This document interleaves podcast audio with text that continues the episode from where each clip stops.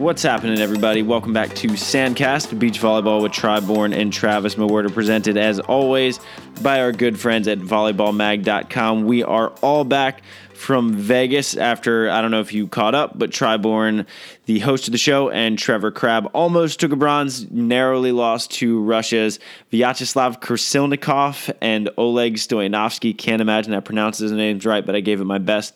Um, and gold, of course, went to Norway's Anders Mol and Christian Sorum, and Brandie Wilkerson and Heather Bansley of Canada.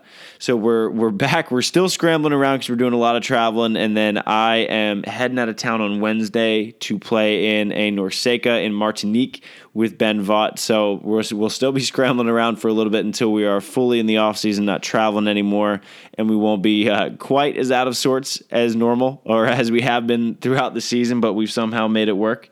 This week we have a, a really, really fun guest and uh, a, a, fellow volley nerd in Coach Jeff Alzina. He is like almost uh, kind of approaching legendary status as a coach in beach volleyball. I mean, he's coached more than two dozen Olympians. He's coached several hundred pros. He helped establish the Greece Beach Volleyball program. He's done a little bit of everything, and now he is currently the volunteer assistant at UCLA alongside one of the former players he used to coach, uh, Stein Metzger. He helped him out in the 04 Athens Olympics with Dax Holdren uh, and helped them to a national championship. So in just one year, he's already got his natty title in his ring. Uh, we talk a little bit about that, and we talk a lot about the UCLA program going forward, what Alzina has yet to accomplish as a coach. Um, super fun one. We're definitely going to have to have him back on because we did not get to nearly everything I wanted to get to. I, I love guys who are uh, who look at the game with with such kind of a, a, a, geeky enthusiasm like me. He he loves film. He just loves watching volleyball and, and kind of getting better and helping everybody else get better. So really, really fun Sandcast. Tune in. Thanks as always for listening. If you enjoy the show, be free. Feel free to give us a, a review on iTunes. We sure do appreciate it. But most of all, we just appreciate you guys listening. So have fun, and we'll catch you guys next week on Sandcast. Are you uh, you back from Vegas? Z? I am back and I'm home. Nice. I saw. I I didn't get a chance to listen to you on ESPN. How'd it go though? On Sunday on ESPN, well, it went really quick. The Volley Vikings are a little too good. yeah, dude, and like that's the third straight final that they've played the Polish in, or well, the third straight FIVB final that they've played them in, and like it's hard to beat a team that good three times in a row, and they keep beating them worse and worse. right, right. I guess Poland got them the first two times they ever played them, and now it's five and zero. Oh. Holy yeah, cow! I didn't know it was five and zero. Oh. I knew that they it's now three and zero oh in their last like two months. yeah, yeah. Going back to late 2017, they've just been crushing them. yeah, it's funny. Like Poland, everyone's first thought is Losiak and Kantor, but Bryl and Fijalek had a hell of an end of the year. Like they kind of came out of nowhere. Yeah, yeah. One thing Bryl's just really improved a lot last couple of years. Yeah. He's a much better blocker, and he seems more. He's got savvier offense, and he just he seems like he's matured a lot. Yeah, he's, he's yeah, big. Um, Fifi, as we call Fijalek. Yeah. He, um, he's like one of the best players. When I was first on tour, he was a top team in the world. He and his old partner Prudel were yeah battling with uh, Rosie and Phil for being the top number one team in the world.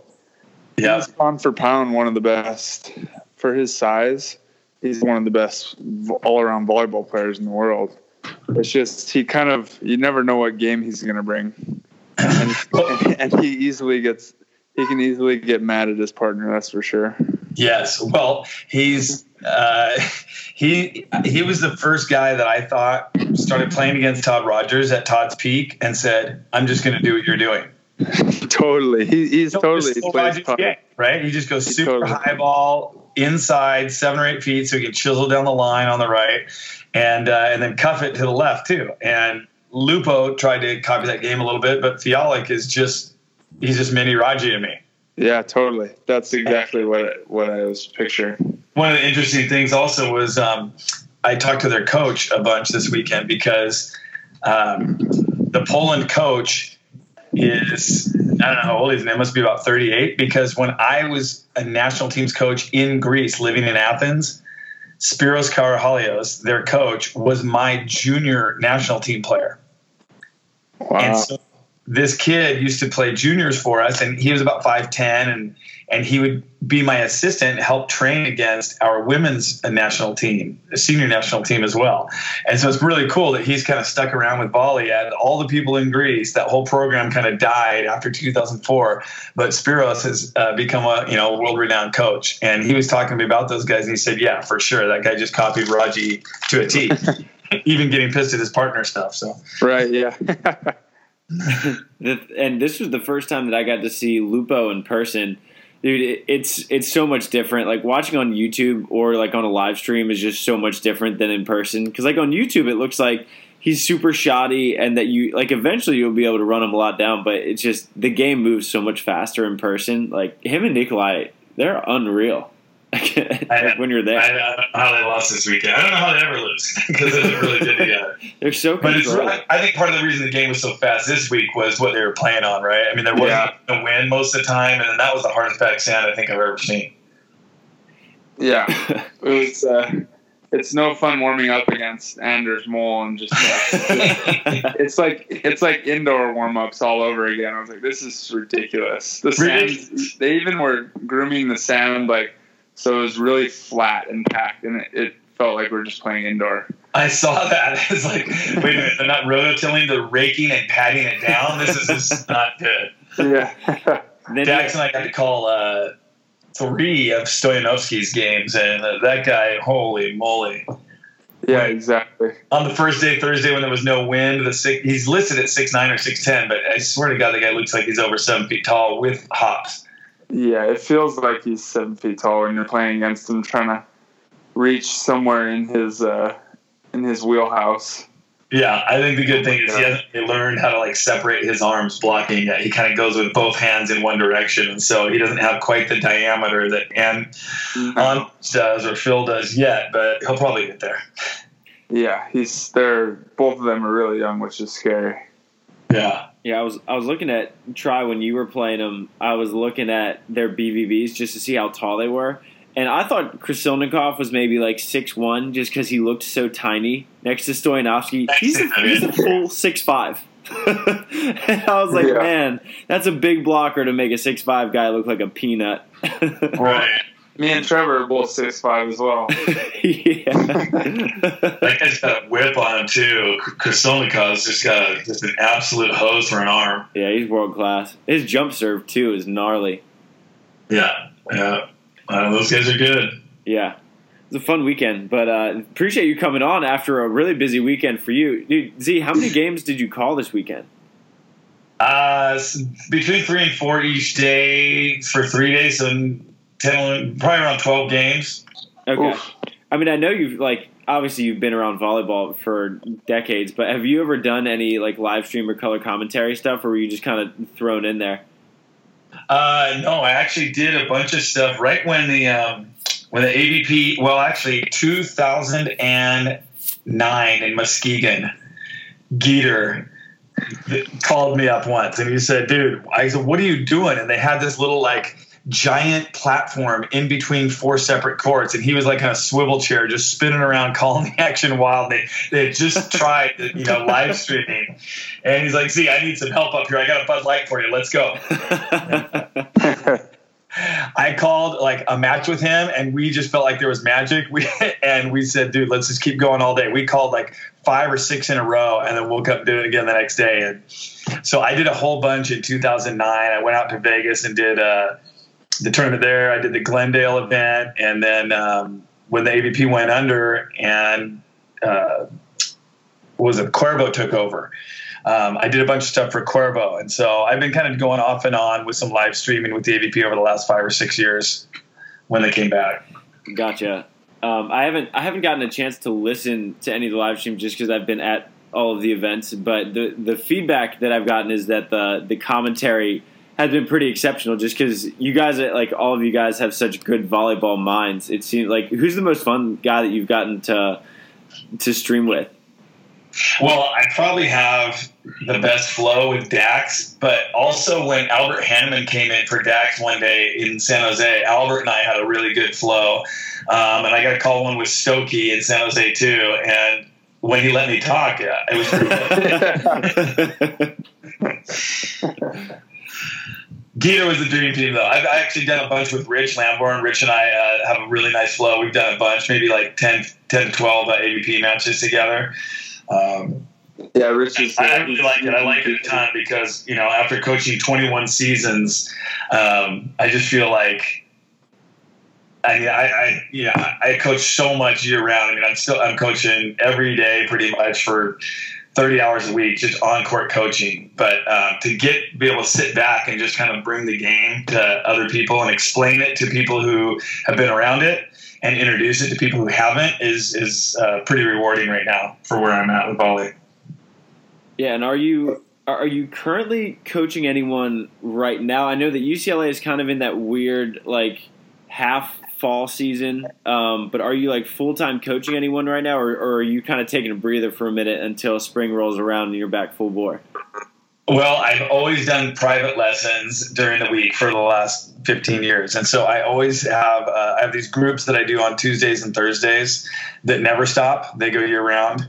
Uh, UCLA actually is in the 20 hour a week uh, session right now. We're um, we got four competitions this fall, and we're going 20 hours a week, so I'm up there a ton. And then I run a, a beach volleyball club with Stein called LA Beach, and um, I do that three days a week. And I run a cl- clinic series as well. so I did that on. Uh, I just did a clinic tonight down in Orange County. so you keep busy. when did you get back from Vegas?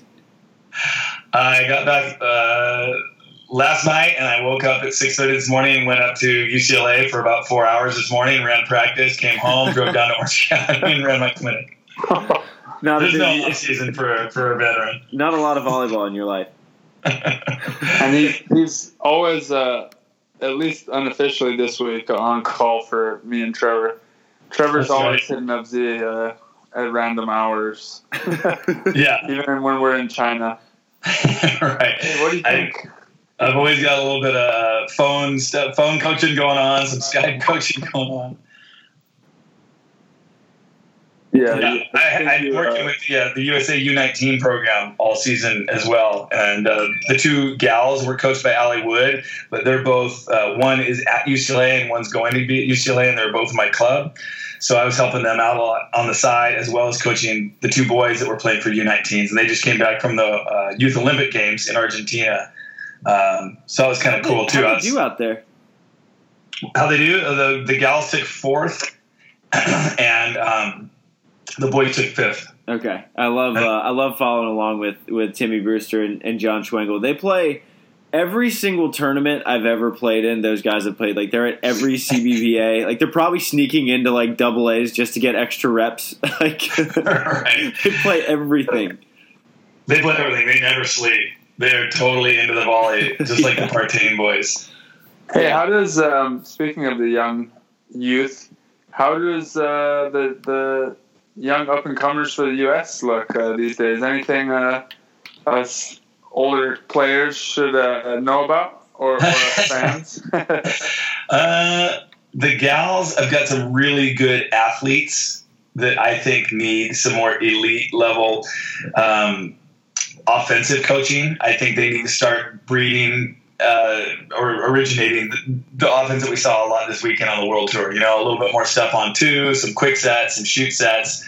Uh, most American youth uh, female youth players still kind of just run the up and down set and don't always have a block, and um, so they pull a lot and stuff like that. So I, I, think when the the gals become a little more physical, we're going to be really good in the next couple years. And the boys, I, I, was obviously at the high performance uh, tournament this year with with Tim and and all those guys, and we've got a ton of really good defenders ton of talented defenders and a lot of hand setters that want to move the ball around and run that kind of offense.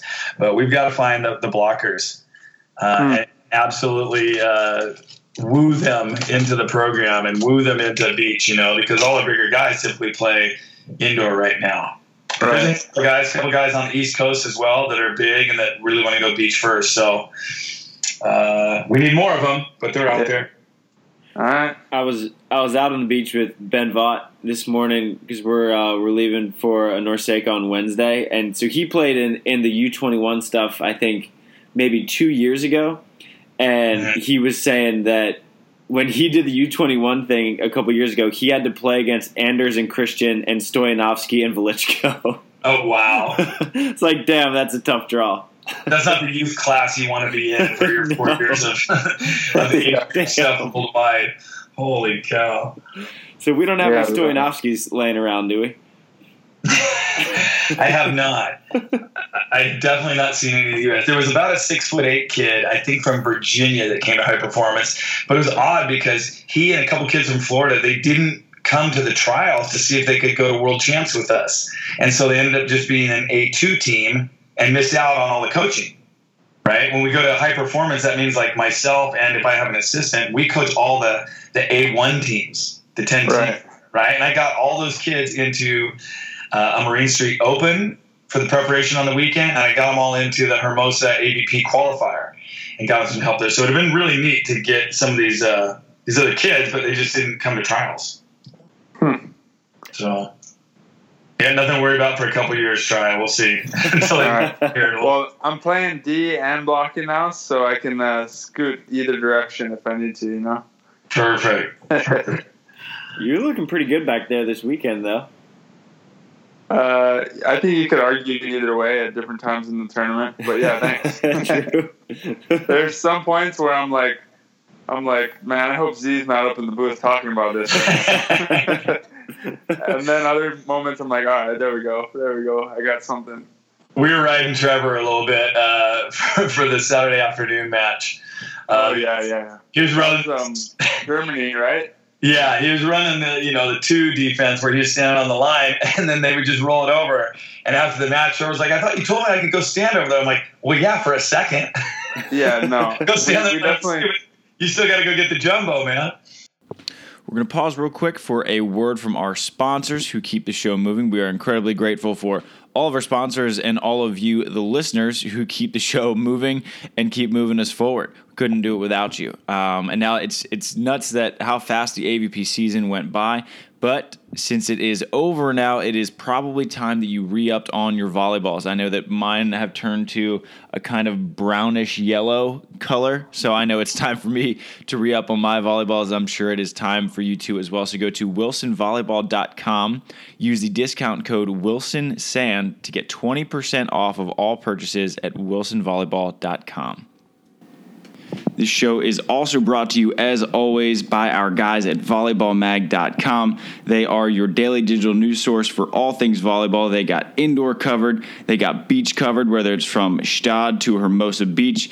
Ed Chan has the best pictures in the game. Lee Feinswag has the most insightful interviews. Every now and then, I contribute something that might be worthless, might be worthwhile reading. I'm not sure, but if you're looking for volleyball news, make sure to go to volleyballmag.com, your daily digital news source for all things volleyball.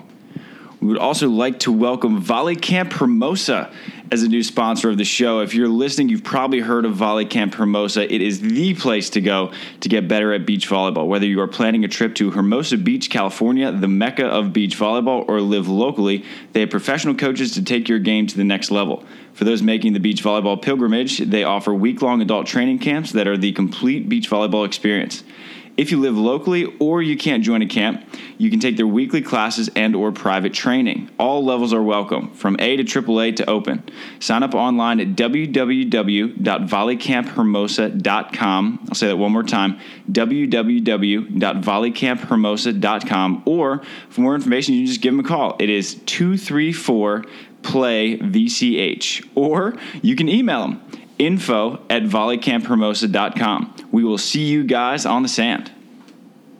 And of course, we always love our sponsors at PacificCoastWealthManagement.com because if your financial plan goes beyond making it into the main draw of an AVP volleyball tournament, check out our online planning tool at PacificCoastWealthManagement.com. We all know that you beach volleyball players need to, to put that oodles of prize money somewhere. You might as well start it with Pacific Coast Wealth Management. So when you get to the site, click on their link, build your financial plan here, and work with a licensed fiduciary advisor who can discuss everything from 401ks, IRAs, life insurance, estate plans, tax strategy, social security, investments, or good old stock tips, also known as a lot of stuff that beach volleyball players genuinely don't know a whole lot about, which is why we need the help with our guys at Pacific Coast Wealth Management. Business owners who need to offer benefits, retirement, or pension plans for their, for their employees partners, or themselves, you can give them a call too. Or 529 college savings or Roth IRA for your kids. Did you know that you can give 15,000 a year to your kid? I know when I was a kid, I wouldn't have minded that. Start with your favorite volleyball player by connecting with us at Pacific Coast Wealth Management on Instagram or www.pacificcoastwealthmanagement.com, or you can give them a call 949 637 7052. Again, that is 949 637 7052. A lot of the listeners of the show are professional athletes, and as we all know, you cannot have enough recovery, which is why the show is also brought to you by our good friends at fireflyrecovery.com. So, what Firefly Recovery is, it is a wearable device that simulates blood flow throughout the damaged or sore or afflicted area, say a knee. And what you do, you just strap it on and it helps you recover much faster. So when you are on that 12 hour flight to Gstaad or a 36 hour trip to South Africa, you can put this on and you're not going to get that super sore, kind of swollen feeling that you get after you fly on planes. Actually, you can make your plane, you can make your trip productive by putting on Firefly Recovery, helping heal up that area, getting off, and you're going to be playing the best volleyball of your life. So give them a visit at fireflyrecovery.com. Let us know what you think and use the discount code SANDCAST in all caps for a 10% off. All right, that is SANDCAST, all caps, for 10% off at fireflyrecovery.com. And now, back to the show. Dude, we don't have our uh, our show and takes and everything are not dialed right now. we we eventually just been like, let's just take one and then be athletes and go figure the rest out. Because well, uh, like, our time a couple blocking rolls each, uh, that right. Let, you guys have a really good victory there yeah, I think both of us just get frustrated like with it, and we're just like, no, we're just gonna block everything. Dax was toying with the idea. He's like, "How about send them both up?" we did. We we got a block. We double blocked, and then uh, they called Trevor for a net on one of our matches. I came up behind Trevor and and blocked the ball. Uh, we were both there, uh, but then he was in the net, so tried that too. Was some he, of those refs like those net calls, man. They, they yeah, crucial net call on too. Oh and God. Jake Gibbs suffered two crucial setting net calls uh, against the uh, against the Russians, who knocked him out, right? Uh, yes. Yeah, it was. They wanted to play the, the Russians, and Jake got called at 18 all for setting a ball when he pulled it out of the bottom of the net. And then in the third set, at like nine to eight, Taylor dug one tight, and Jake ran real quick and then kind of poked it before it got in the net. And they said he netted with his back, and uh, Jake said no chance on either one. The one Dude, 18 all. You don't see it clear in that. Just don't call it. I don't know what, what. Why would you call it, especially at those points in matches? Right. Some of those uh, Brazilian refs seem to pop up at the wrong time. the Not sure why. The one 18 all with Jake, the video looked bad because Jake was like I mean, he had to reach almost under the net to the other side to bring it back, and like the whole ball got the net. But try your the net they called on you at twelve twelve was one of the most ludicrous things I've ever seen. Uh, uh, yeah, that was dumb. That's tough. And, and you can't argue FIVB. Like it's like you have to try to forget about it so quickly because the the refs just won't have it. They won't talk to you or, or anything. They won't explain it to you so you just have to forget about it. Like, well, you just gave a point away at the most crucial time in a medal match. Thanks. I know. It's. I've always tried to say that to my teams that you should expect three bad calls. If you can expect three absolute dog crap calls with get without getting rattled at all, then it's all right. For the fourth, you can rip them off the stand. But yeah, yeah. But three, you just got to basically say like they're going to screw up, just like you know players are going to screw up. But on the other hand, I talked to Holly McPeak at St. John and I said I think we need to go talk to the international referee delegates and at least let players try to have some conversation about what happened. You know, because they give you the, the stiff arm, and it's just it's like that doesn't allow anything good to happen. It just frustrates players and doesn't let anybody see any emotion or dialogue to the referee, and there's no nuance and no personality. And we don't get to fix the problem. You tell us what we did wrong so we can fix Right. it. Also, don't don't make a call unless you see it for sure. You know, Like, if it's a question, it's a no call. right. If, if like if the, it might have been the ball that hit the net, which is I think what happened in my play. The ball hit the net and, and hit my head and rattled around. Like, don't call it unless you see my arm touch the net, not just because you saw the net move. Right, right. They always But- need. That's our sport. um, but Z, I know that. I mean, you have a, a hell of a coaching resume. Um, I'm curious as to how you got into coaching, just because like you don't have like a crazy extensive background playing beach. I Um, sure don't. And so I, I was just wondering, like, how how did you get into this path? And then like you built like a little coaching empire here. Like your your tree of players that you have is pretty astounding. We're gonna need a three-hour episode for this. It's can't cool to see a lot of players with that I've- everyone. Yeah.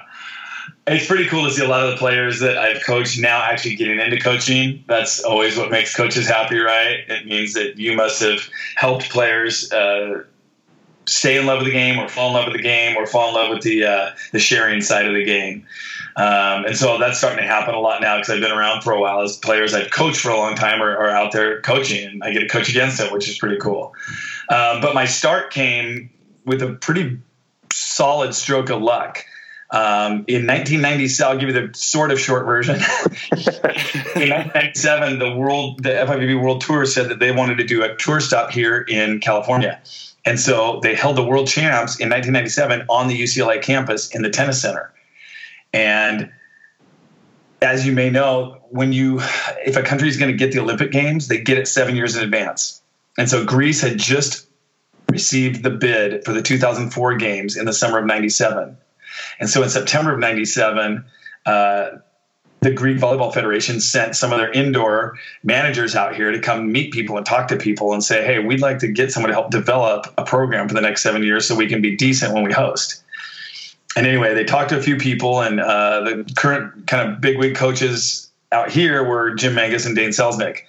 And I had never coached beach volleyball at that point, but I had trained with tons and tons of the best players. I, I wasn't elite myself, but people liked training with me because I would often just set up drills for them and set up games, you know, competitive things for us to play. And I don't know, that was like my biggest experience was not necessarily competing at a high level, but training at a high level with a lot of elite players. So some of those players, when I found out that um, there was going to be a hire for Greece full time, some of those players and coaches said, "Hey, you know what? This guy would be really good." And I coached obviously a ton of indoor to that point. And anyway, I, I got an interview with them, and when I got over there, they said, "We really want someone who's young and who doesn't have family." And who has worked with young people because Greece's vision for the sport, they had no idea that most of the like current FIVB and AVP players were in their low 30s or early 30s and they thought that they should be training like 18 year olds so that they'd be 25 when the games came around. So for whatever reason, they liked that I had worked with a lot of young people, and they liked my references and things. And so my first job was the national team's director and head coach for men's, women's, and juniors beach volleyball. And I stayed over for about two and a half years. That's a hell of an entry level position. yeah. yeah. There was only about six coaches, maybe seven coaches worldwide in the whole world uh, that were coaching full time beach volleyball, and I got to be one of them. and it was uh, insane. It was insane. I, I moved over there, and I, they gave me, you know, an office, an apartment, and gave, I got to hire an assistant and just start finding people playing indoor that I thought would be great on the beach. And long story kind of short is we, we got these girls from the indoor national team that were playing a little bit of beach. They played some events and they were ranked like number 65 or something like that on the world tour. and we negotiated to get them full time to the beach and pay them a little bit and full time coaching. And the goal was for 2004, but within one year, they were already ranked number 12 and qualified for the Sydney Olympics. Hmm. You have So- uh, your, your numbers are pretty spot on. I have them right in front of me. They were initially ranked 63, to, and you ended up number 12. Qualified yeah. for 2000. And like, did that was that was that success surprising all to you? Like, that's an astounding jump in two years for a program that really like pretty much didn't exist. You're taking right. you're taking indoor players who are like on the outskirts of the world tour rankings, and then all of a sudden, like you have a legitimate kind of dark horse medal contender. Right, right. Um, it was definitely surprising to a lot of people. I I saw a ton of talent in them right off the bat. I, to this day, I think the right sider was one of the best right side defenders to ever play the game. I put her in the top ten and possibly top five. Um, that was Cardassia. She was just really, really amazing. She had a complete knack for all the pieces of the game and just a hardcore competitor, kind of like a Kerri Misty type of just, I'm going to go get you and kill you. Um, but what was amazing was I always thought that the the uh, that the Greeks had qualified to the Olympics many times for volleyball. I thought they had this, you know, they they're known for having a strong indoor program, but they had never qualified. Their volleyball federation had never sent any team to the Olympics. And so when these girls just got full time coaching, they excelled right away. And they won a European tour stop, which they had never won. They'd never even medaled. And so that country just went bananas. The, the girls just became national heroes. And the federation went bananas too and just said, oh my God, we, we let's keep funding this thing. This is great. And so the national tour grew, the juniors tour grew, and um, those girls went on to be legends. And what? And like, so I, I guess the parlay from that story, the, what parlayed was we went to Sydney. Uh, they they were able to bring a second coach as well, who was going to stay on. I decided I was going to leave, um, but in Sydney is when I ran into Barbara Fontana, and she was out there as an alternate, and she said, "Hey, I've seen the work you've done with these girls. It's amazing. If you're coming home, I'm going to play with Elaine Youngs next year, and we'd love to hire you." And that was the first hire, and after that hire, Elaine Youngs was good friends with Kevin Wong. Kevin Wong said, "Dude, Elaine says amazing things," and both those teams finished number one, and uh, Stein and and uh, Kevin won their first tournament together, and uh, it was awesome. It was a phenomenal year. I think there was like seven titles between those teams in the first year that I came back, and the rest was history, I guess. Yeah, it's quite the start to your coaching career. Were you? I mean, how quick were you just learning on the fly? for just how to coach beach volleyball players. I know you had a lot of experience being around a lot of the top guys, but just being around them and knowing the drills that they're doing and then actually teaching the form and getting just the nuances down to make a beach volleyball powerhouse. Like you put Greek beach volleyball on the map. Mean, you had quite right. the learning curve yourself, I'm sure, as did the players.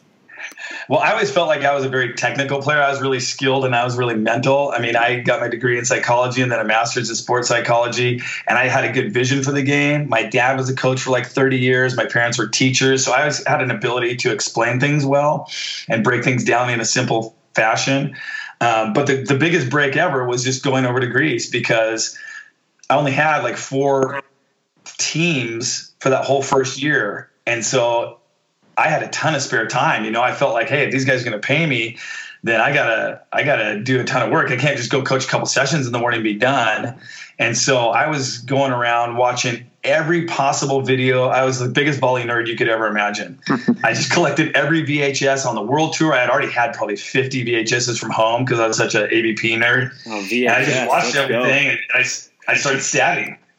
And I just started statting everything. Why did that happen? Why did that pattern happen? What kind of route created that? And I mean, I'm talking, I would watch you know 25 hours of video a week in that first year and a half and then put it all down in graph paper and charts and paths and then i just started getting um, scouting reports on everybody i could possibly get and then i went out on tour and went to every event i could possibly go to and i developed a system for charting and statting and patterning defenses and offenses and i ordered every possible coaching book i could possibly get and Bruce hooked me up for that so i mean yeah, it was literally like getting your 10,000 hours of coaching in one year. the story, you know, Bill Gates, you know, how Bill Gates got started coding was like he just, you know, went out to his parents worked at uh, University of Michigan. And it just so happened he was 10 years old with a ton of spare time while his parents were working. And that was where the biggest supercomputer in the world was at that time. And so it's just, you know, a little bit of dumb luck, right place, right time with, right. with some motivation. I feel like I need to spend like my whole off season watching video now. it's it's the greatest tool that you can possibly use. So it drives me nuts when I know that some of the young kids have access to YouTube and they don't just go watch people because right. I grinded over those stupid VHS tapes. Yeah, all really. The terrible TV and a terrible connection for years. Well, how about how about data volley? Like, how much time did you waste with VHS? Too much. data volley is unbelievable. You can watch a whole match in ten minutes and replay each uh, contact that you want. Right. Well, this was 1998, 99, and 2000. So that didn't exist. No, yeah, yeah. yeah. Digital wasn't even there, dude. So it was like grinding in the, in the cellar. You know? Totally. And if we had to cut up a video, it was basically finding a VHS to VHS machine and literally playing a match and then just only record and pause, record, pause to catch all the like side outs. And we did so. It, wow. blows, it blows my mind that Anders and Christian – make it e- as easy as possible for people to watch film on them. They literally cut the matches up for uploaded on the YouTube for everyone else to watch. and I mean, no one, no, apparently, no one's taking advantage of, of what they can see. Or like they might know the tendencies, but there's only so much you can do when Anders is six seven, jumping forty, and swinging high deep corner every time. Totally. I think what's so special about those guys is their nuance, right? Like they do the big stuff well, like big rocks, and then you got pebbles, and they do all the pebbles right. You know, yeah. I mean, Tri and Trevor played so well against them to get like 17 points. I mean, but you guys did everything possible. You're serving them off the court half the time, and they're just passing bad and then rolling that ball up like two feet off the net. And oh, oh, how about how about Anders' kick uh, kick set that was yeah, just a bicycle kick set right on top. And then I won the jet house to the net, and it happened to pop up right in front of him, kill like. And then they hit the line like every time. I'm like, yeah, these guys are tough. Yeah. they look like they just played perfect. But yeah, they get all the video out there, so people got to watch them and just you, you got to watch a lot.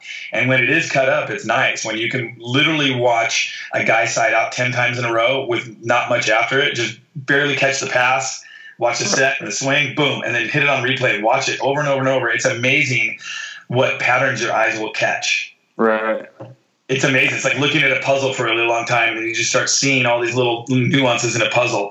It's the same right. thing video. You know, your, your, eye will just catch these patterns and go, okay, I, now you start seeing the, the nuances and the subtleties, and that's what's needed to, to win at the highest level. That's one thing that's been a huge blessing in disguise with my whole health issue is that you know, yeah, and I kind of did it on purpose. I, you know, I sat, I put myself in position to watch a ton of volleyball, but I do feel like I'm seeing things differently now, and uh, catching on to things a little quicker uh, this time around. So I'm definitely going to be taking advantage of all that uh, this off season.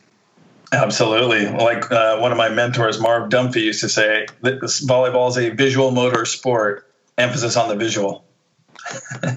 right. Just you got to see what's happening, man. Like everybody can bump set and spike, but you got to see everything. Yeah. I've never heard that one before. I like that one. It's a good one. Emphasis on the visual.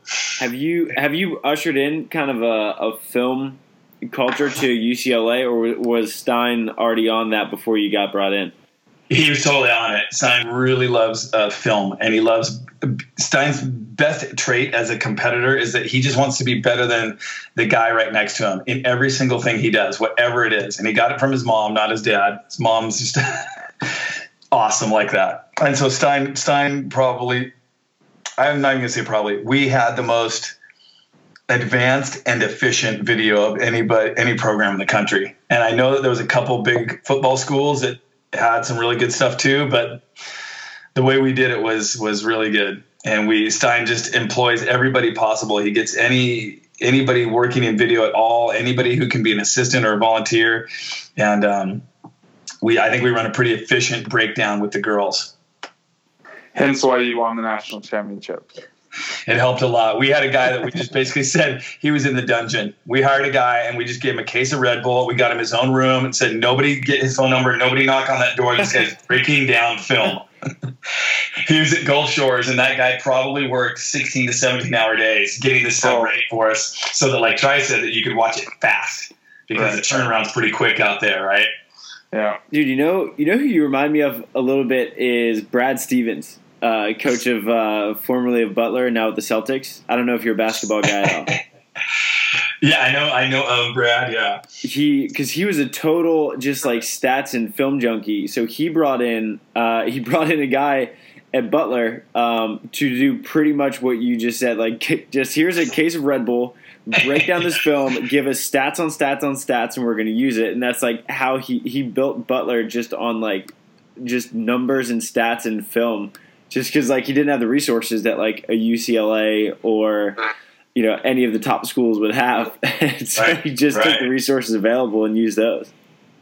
Yeah, the key is making it efficient, right? And then telling the kids what to look at.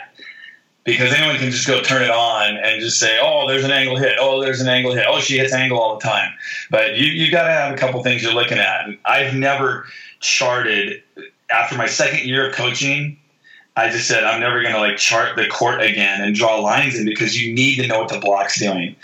And so I think watching slow mo stuff is huge. Pausing a lot, like the, I think the most important thing for the kids to do is watch the set go up to its peak and pause, and then talk to them about what do you see right now, and then maybe go slow mo until just about they're about to hit it, and then they've looked at all those subtleties of the beginning of an arm swing, right, and the relationship of where the ball is to uh, the hitting arm. And they need to see that a million times in slow mo and freeze frame.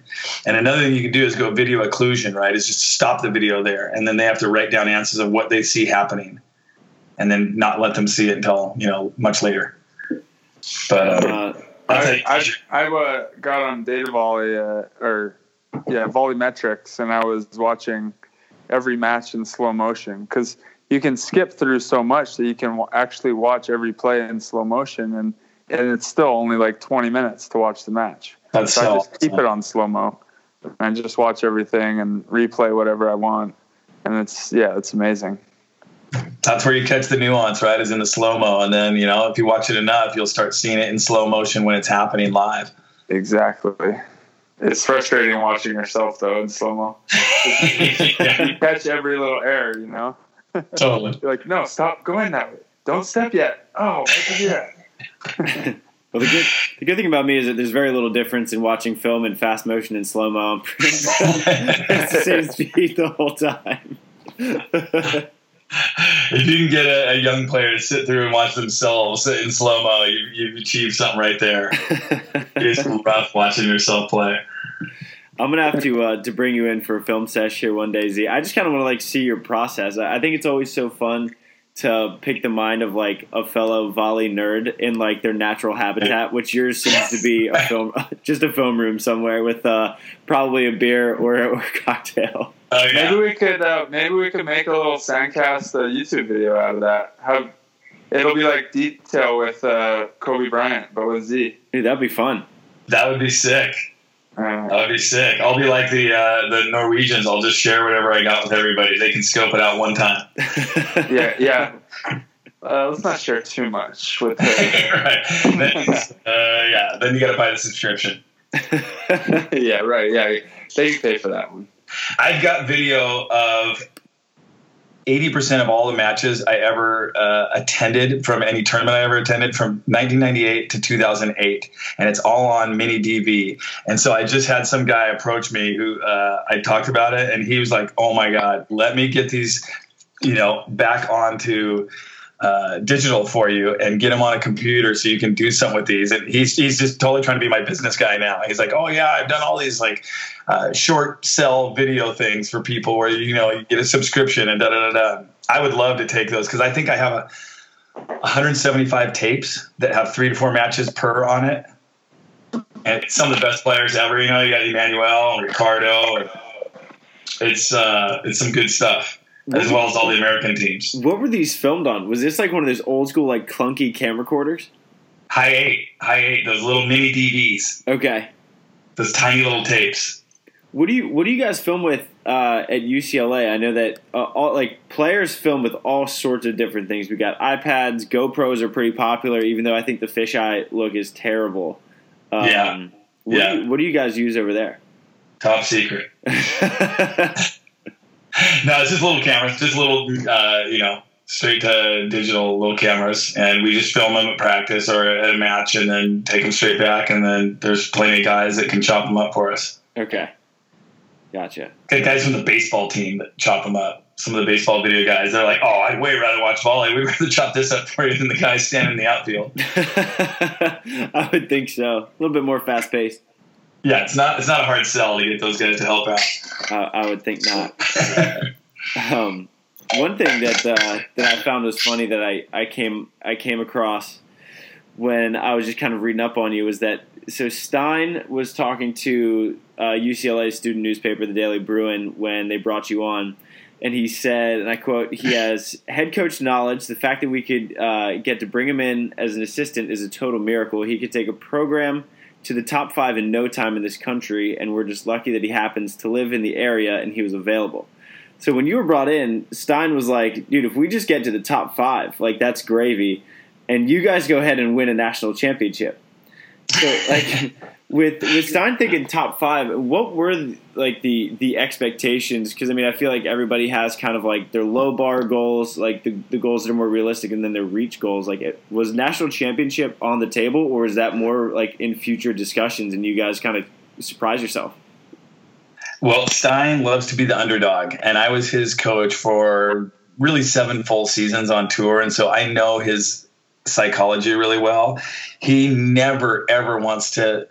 He wants to do everything to be number one, but never let anyone know, including his team and partners. And you know, like let's just lay back and let's let somebody else take all the the limelight, and then we'll just surprise everybody. so he he may have been like. Uh, lowballing a little bit, thinking about fifth there. You know, we're going in as repeating champs with only losing one player this year, and he's just still pitching us as being the underdog. so that's his comfort level. You know, when he got really, really good as a player, like he got to where people were like going, "This is like the next Karch," you know. This guy's like six three, super yoked, big long arms. He looks like Karch. He plays like Karch. He's on the left side. Went UCLA, you know, it was just like it looked like the second coming. And he was like, I never want that. I don't want anyone to think like that. I'm just me, and you know, I just want to be the underdog and keep surprising people. But as far as UCLA last season, I mean, I think it was kind of an un, kind of an unspoken. Uh, prediction by a lot of people that we had a chance to win, but we certainly didn't think we were favored. I kind of thought Pepperdine was going to win it all last year, and I thought USC had the talent to be in the finals again.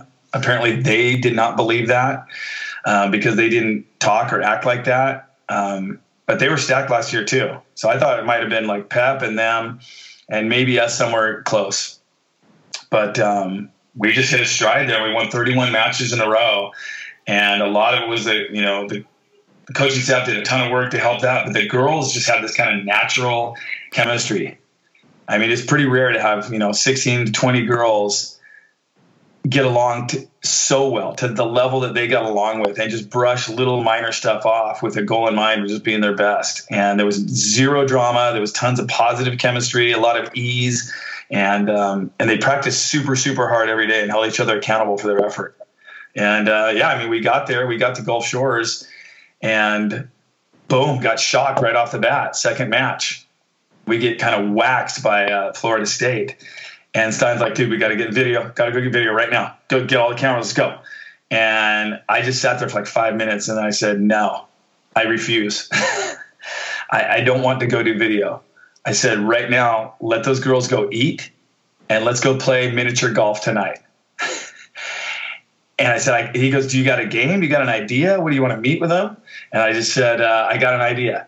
And we created a really fun game. Didn't let anyone play with anyone they played with before as a volleyball partner. And after that game, one of our freshmen kind of said, I got something to say. And she said, Hey guys, we were supposed to lose this game. This this year is not supposed to be a runaway like this for us. We've got to have a wake up call and we've got to grind.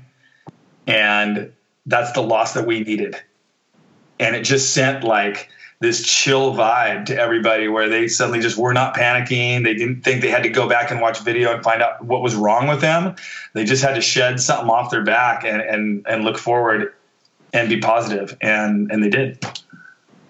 You, we got to send that story to like uh, a UCLA like student film producer. That's like straight out of Hollywood script right there. It, it totally was, and it was amazing because I'll say it was Mac May and Mac May was a freshman from Dubuque, Iowa. She had the probably the least beach volleyball experience of anybody there. but she had the most poised perspective of what needed to happen. And it was so natural and so easy that it just clicked. And everyone just kind of felt like, yeah, let's go. That was the dirt we need. We need to get some dirt under our fingernails. Now let's grind. And it actually was put together on film because we had a videographer out there, and he put um, three five minute videos together, like in three chapters or three acts. And that was uh, that was the middle act was the rebound, and it, it's we can't watch it without, without uh, shedding tears. Yeah, that's cool. Yeah, I know that um, that Pepperdine just got there. They had like a documentary put together um, and Delaney was talking about how how it was really well done. So like, have you, is it like out yet? The UCLA version of it? Yeah, because it was ready like two weeks after. I mean, it was it was on it, and um, I don't know where to find it. To be totally honest, I'm not Mr. Social Media guy, and uh, I don't know where you find it. I can't even remember what it's called right now. I want to say it was called The Hunt but you can probably find it like on Twitter or through UCLA Athletics or something like that. But it, it, was really, really well done and really well edited to some amazing music with just incredible, like the build up, you know, the fall, and then the resurrection and the glory, and it's it's pretty awesome.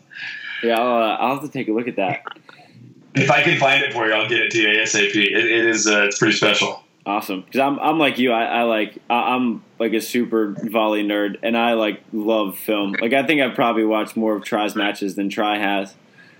for, like, oh, I, sure. I, I, eat up all of this stuff. yeah, it was like a thirty, you know, a thirty for thirty or whatever, and uh, but in short version, and it's, it's really cool. That's cool.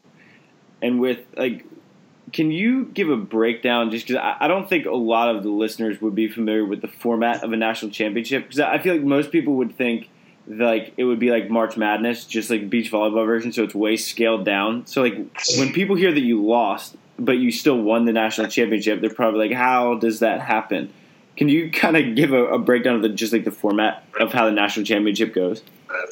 Yeah, it's it's it's like the super pared down March Madness with one secondary chance. It's like the AVP where you it's a modified double elimination. If you lose early, you're fine. But if you lose in third, I think you tie for third. So it's modified double limb. So if you lose in those first two rounds, or maybe even in third round, you can come back. Um, so yeah, I mean, you know, as far as the AVP goes and some of the CBVA, the players are used to it, right? You can lose and you can still come back, unless you're used to that FIVB style where it's pool play and then single a limb and then you're out. But, uh, it is funny to see how many different formats you have because like that format that you just described is the opposite of the FIVB, where once you get to the semis, hey, you get another crack at a medal. but in the AVP, it's the exact opposite, where like if you lose early, you can fight all the way back. Whereas if you get to the semis and then lose, you're screwed. Yeah, that was the dirtiest thing ever on AVP is losing, going undefeated and losing that semi match. Yeah. One little kind of side note that you might uh, enjoy is, you know, it's always the first weekend in May, Gulf Shores and the NCAA championships, and so. once we lost that game, uh, we did all of that activity for that night. But then we had to go back and play two matches the, the, next day, and then two matches the next day. And and that was a lot to go three days in a row, double, double, double, because kids just don't train like that. And so I knew that they might need a little uh, pump somewhere along the way. And so we were just dying and grinding on, on Sunday, right? We had played like five matches already. Our opponent only played three. Came back to the losers. And I, it was happened to be the 11 year anniversary of the AVP Huntington Beach on that exact same day, Stein and Lambo, who I was coaching in 2007, lost the very first round in Huntington and had to grind all the way back. I believe they played eight more matches to get to the finals and won Huntington. And so I pulled the girls aside at one point, and uh, I also put something on Facebook so they could all see it. But I just pulled them aside and said, "Do you guys have any idea who your leader is? Do you have any idea how hard it would be to do double what you're doing in a two man game by yourself. I said, well, he's done that. And so you guys need to show that you've got his character in you and you guys are going to come back and grind through the losers. And, it, and again, it was just something that was kind of special, like minor miracle that it happened on that day and that they could you see the man standing before them that had done it by himself to win an open. And I just think it gave him another level of confidence. That's a cool story. It's fun to see Perfect. things like come full circle like that, especially like exactly 11 years. It's it's funny how it works out that way sometimes. with UCLA, everyone knows Sarah Sponcil at this point. Um, can you kind of shed some light on some of the other talent? Because obviously, you don't win just behind one talented player, especially in college. I know the AVP, like you know, if you have a Phil, well, he can carry you to some titles for a while. But with college, you know, it's it's best three out of five matches. So, who else on UCLA should listeners be kind of keeping an eye on uh, to watch them come up? Well, to touch on that concept real quick, um, I think it's the biggest misconception of collegiate beach volleyball. I mean, people constantly, constantly, constantly, over and over and over, just say stuff about like, oh, she's your fours. Oh, okay. Well, who's that playing? Oh, she's your fives. Oh, they act like your fives is less important than your ones, and it couldn't be any further from the truth.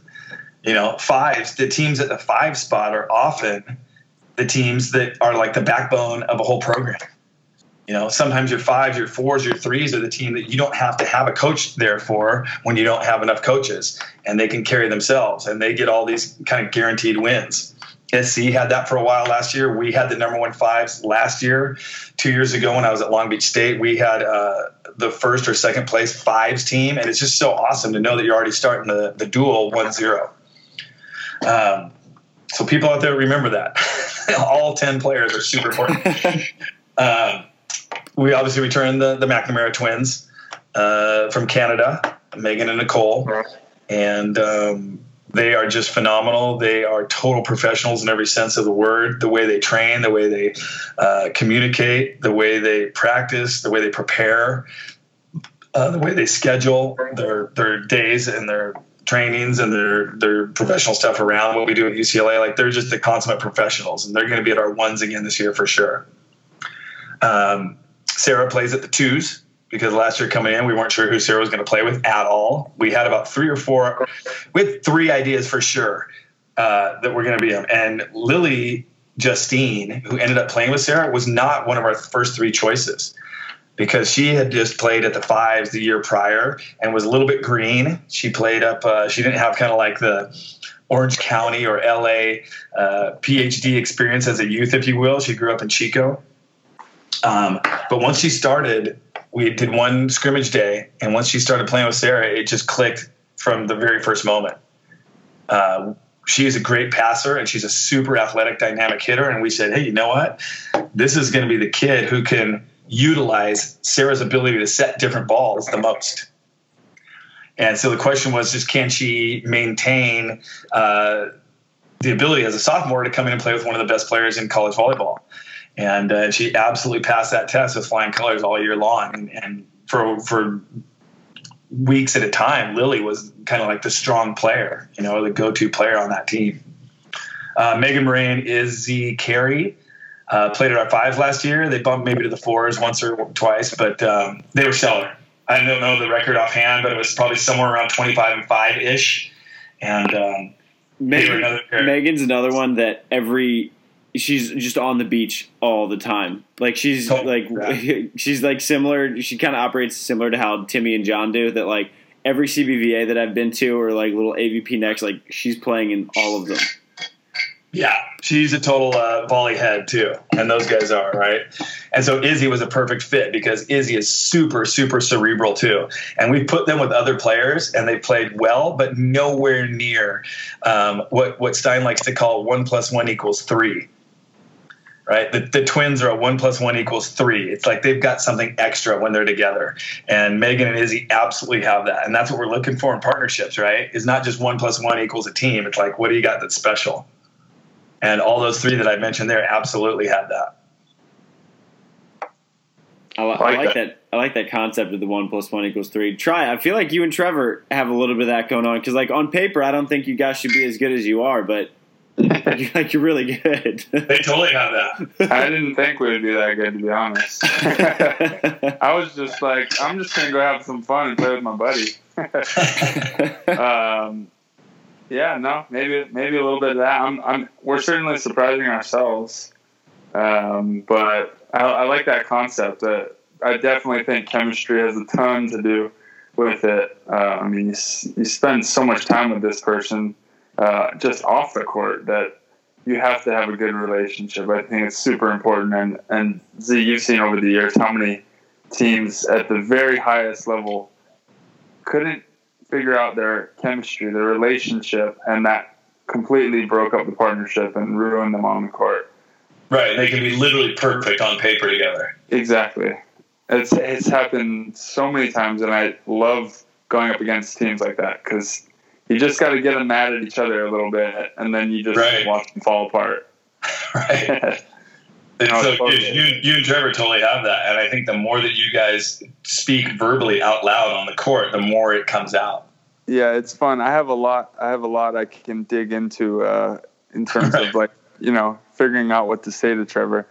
Try to, I try to get him mad. That's kind of usually the best. Uh, go a little no- go a little nostalgic with talk about the baby court back in the day, like you know stuff like that. And then I and then I'll kind of throw in small stuff like, "Hey, you hear what that guy just said to you?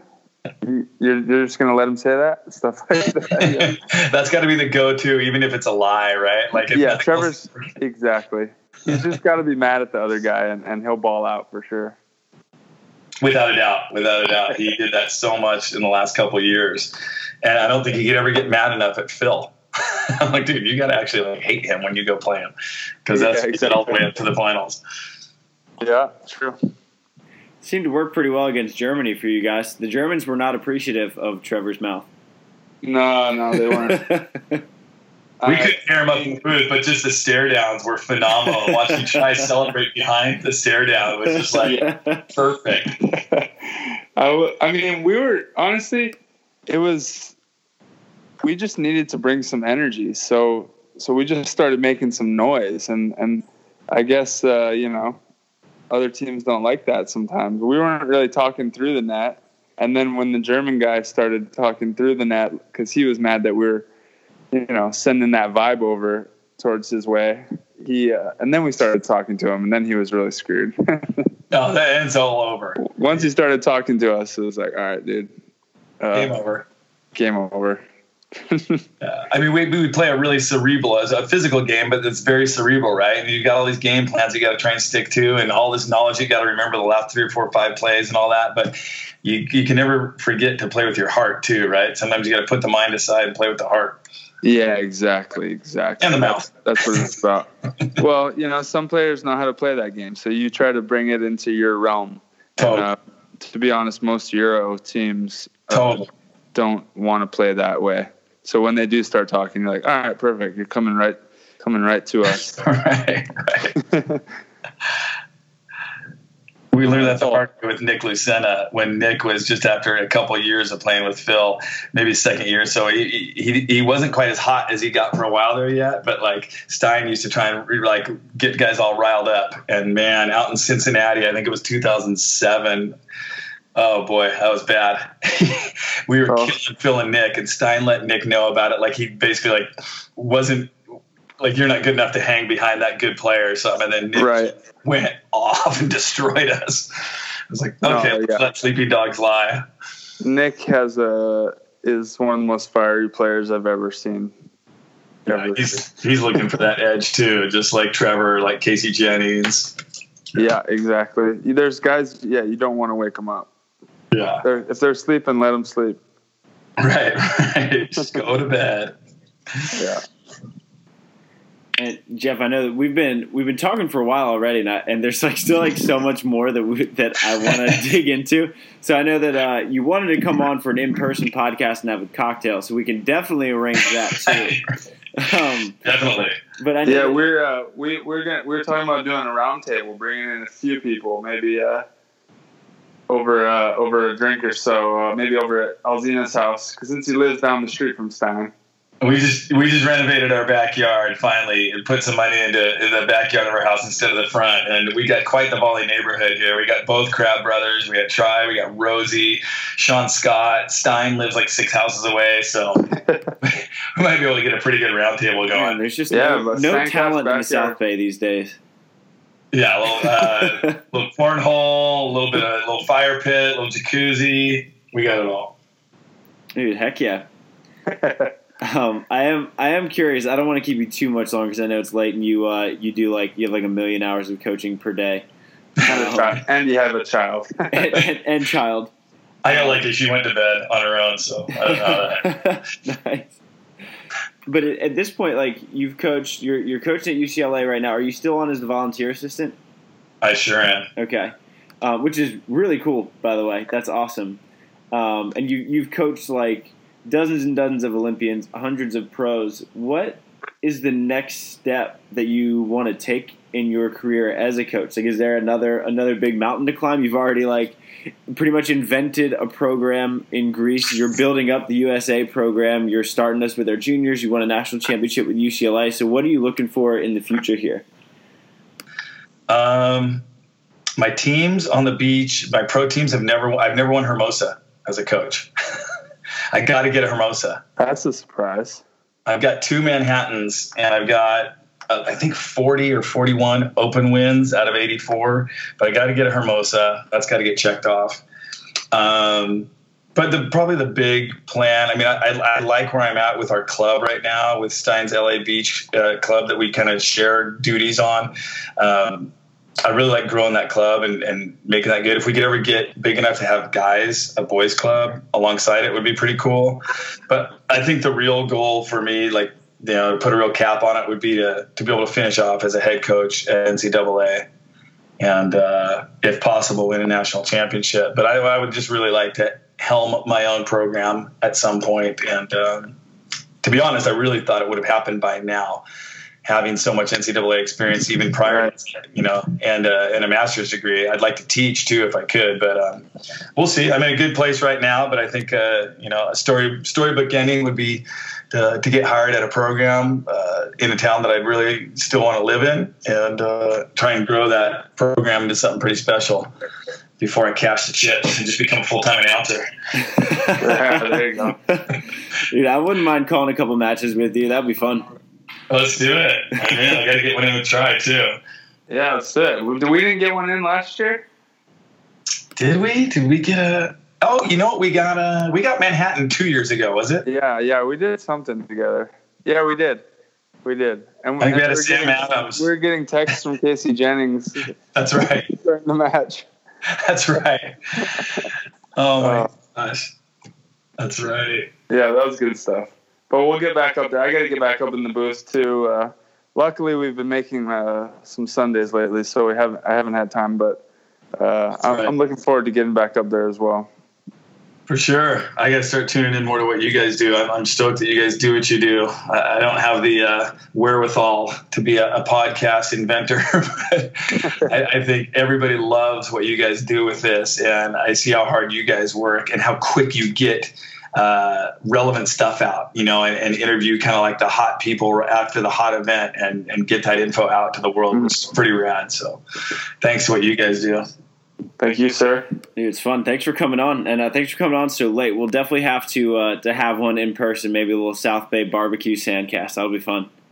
I will work with Tri on the side to set that up within the next three or four months. Perfect.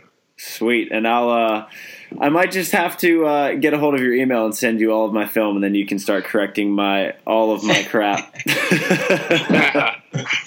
all right. Well, the first one's free. he, he only accepts high tapes. I'll get him in VHS just for you. Please bring me back to the roots.